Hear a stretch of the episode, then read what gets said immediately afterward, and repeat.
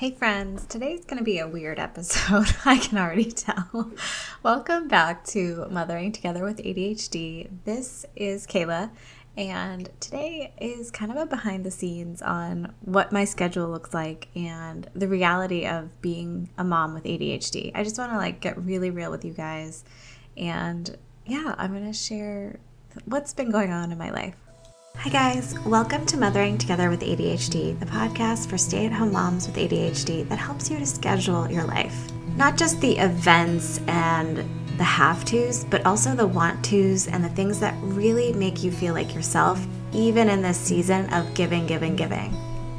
I'm your host, Kayla. I'm an ADHD stay at home mom myself who struggles day in and day out, but I have found certain things help to make this journey so much more enjoyable, and I am here to share those things with you today. Grab your iced coffee and let's dive in. So much of social media is like the highlights of people's lives. So I really want to share with you guys the reality that my life has been up and down and all around and I have been ricocheting between chaos and now I'm very much closer to rigidity and I feel it. And I'm hoping to find the flow very soon. But that's where I'm at. And I really want to kind of give you the, the 411, give you the info on how that happens and what it looks like for me and my ADHD. And then some of the tricks and tips I have for how I handle it. All right, so just as some background, about three weeks ago, I got a new cat. She's 18 months old, so she's still a kitten, but she's big. And so I had to like introduce her to the other pets in my house. It's a little nutty. They're not exactly fans of each other yet. That's been like a whole stressor. Totally self-induced. That was I was the only one who was like team get a cat. But now that she's here, I'm like, oh my gosh, this is a lot of work, right? Um, and then uh, this is embarrassing, but for like a whole week, I had like a stomach GI issue that I just could not kick. And so I was super sick and not happy.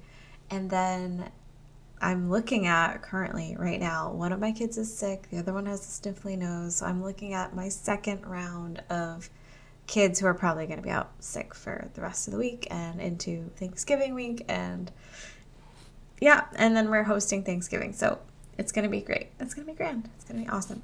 So what I've been veering between is like extreme excitement and like dopamine hits of like yay new kitty and like also really low points of I feel like horrible. So that has been interesting. And then on top of that, I've just been like looking ahead to the holidays and getting myself geared up for that, as you can tell by the podcast episodes I've been posting. And it's a lot, right? Getting ready for the holidays is a lot. And if you think ahead, right, you, you know you're going into this season of more stuff to do. There's more tasks, more projects. Like currently, I also have to complete like 30 hours of continuing ed so that my day job can continue it on when I'm ready. And yikes, there's a lot to do. Big projects are piling up for us at the end of the year. And so finding the time to do that sort of stuff in addition to your stay at home mom regular tasks, that's a lot. It's a lot to do. So just honoring that I think is is good. So let's dive into the strategies I've been using and what's been really helping me to feel better in this weird season where I felt really crummy physically and my kids are busy and my life is busy and have a new cat, there's a lot going on, there's a lot to handle. What has happened in my brain, if I was going to describe it kind of objectively, is I have more tasks to complete. There are more projects going on, right? There's a lot. My working memory skills, my ability to like hold a thought and complete it, I felt totally diminished because I, I literally couldn't hold a thought in my head and finish a sentence. I have pretty significant word finding challenges when I'm tired or busy, and I was having a very hard time expressing myself. So I started to notice these things, and I realized that I kind of had to offload some of this mental load of my life. And I have been craving this ridiculous thing in my teenage years. So when I was a teenager, I worked at Dunkin' Donuts for which is a coffee shop. If you don't know what Dunkin' is, then we live in very different parts of the world. But anyway, so I worked there for years and years and years and there was this big book. I don't know if it's still there. They probably digitized it, I hope, but basically there's this gigantic notebook with like you would go through it every day and you would check off each task that needed to be completed in each shift of the day. And it was like amazing, right? Someone had gone through and figured out exactly what needed to be done in a shift in order for that business to run. And I've been thinking, like, wouldn't that be awesome to have for myself? So the other day I sat down and I literally wrote out well, actually, back up. So I had always thought that that would be kind of fun, but kind of crazy to make. And also, like, way too rigid and probably a waste of time and very likely a hyper focus. Like, I totally, like, cut myself down on this task because it, I've done stuff like this before. I've used it for a week and then it's done. Fine. But then I was reading the book Atomic Habits, and it has a subtitle, but I'm forgetting what it is. And they talk about kind of the fact that we have habits ingrained, and then you can build on to those habits and kind of start to build momentum. And I was like, well, why don't I just like kind of do the thing with the check boxes and see if I can do it? So I am. I made it the other day, and I am. I literally have a checkbox for like wake up at this time, go pee, then shower, then yada yada yada. I had someone in the Facebook group who just joined, and she was like, I just meal planned for a month because I needed to offload that level of thinking. I don't need to think about my meal planning anymore. So I have mental capacity for the rest. And I think that is such a useful skill to have. Like, I'm going to be really simple in this one area of my life so that other areas of my life can have the flexibility they need. And I am super impressed with that group member. And I just really think it's so true that sometimes you just have to get things onto autopilot, which is me with the check boxes. I literally don't want to make a decision until I have to make a decision. So if it can be written out in front of me and this is what I do, this, this, this, and that, then that's amazing. So I think you can hear it in the way I'm thinking that my thinking has really shifted from chaos of like no plan, things are going great, but kind of hectic to now lots of plan, so much plan, literally everything every 15 minutes is planned, right? And that really feel feels like I'm veering toward this rigid uh, uh inflexible way of thinking.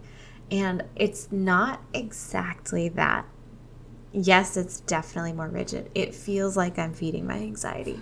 I can feel that. I'm aware of it. And I'm like kind of just sort of feeling it out and seeing what happens.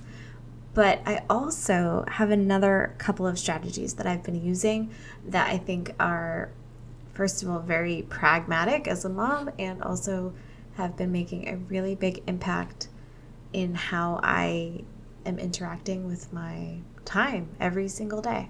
So the first thing is that I have an 18, 19 month old, and oh my gosh, we are in Tantrumville. Like all of a sudden, I feel like he woke up the other day and he was just like high energy. He says no, he has an opinion, and I love him dearly, and he is driving me crazy all day long. So I went online and I bought these like visual schedules for a couple routines in the day. I honestly I definitely bought them for my older son, but I think both of my kids are going to really benefit from visual schedules. If you don't know what that means, it's just like a schedule that's written out where your kids can like check a box or something.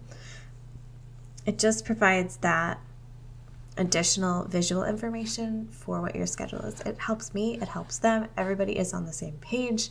So when we're getting out the door and my kid who has to go to school is totally behaving great, and my kid who doesn't have to go to school is losing his mind, we have something to say, oh, it's time to put shoes on. Everybody has to put on shoes. It's pretty great. So that's my one strategy. And then the last thing is my screen time.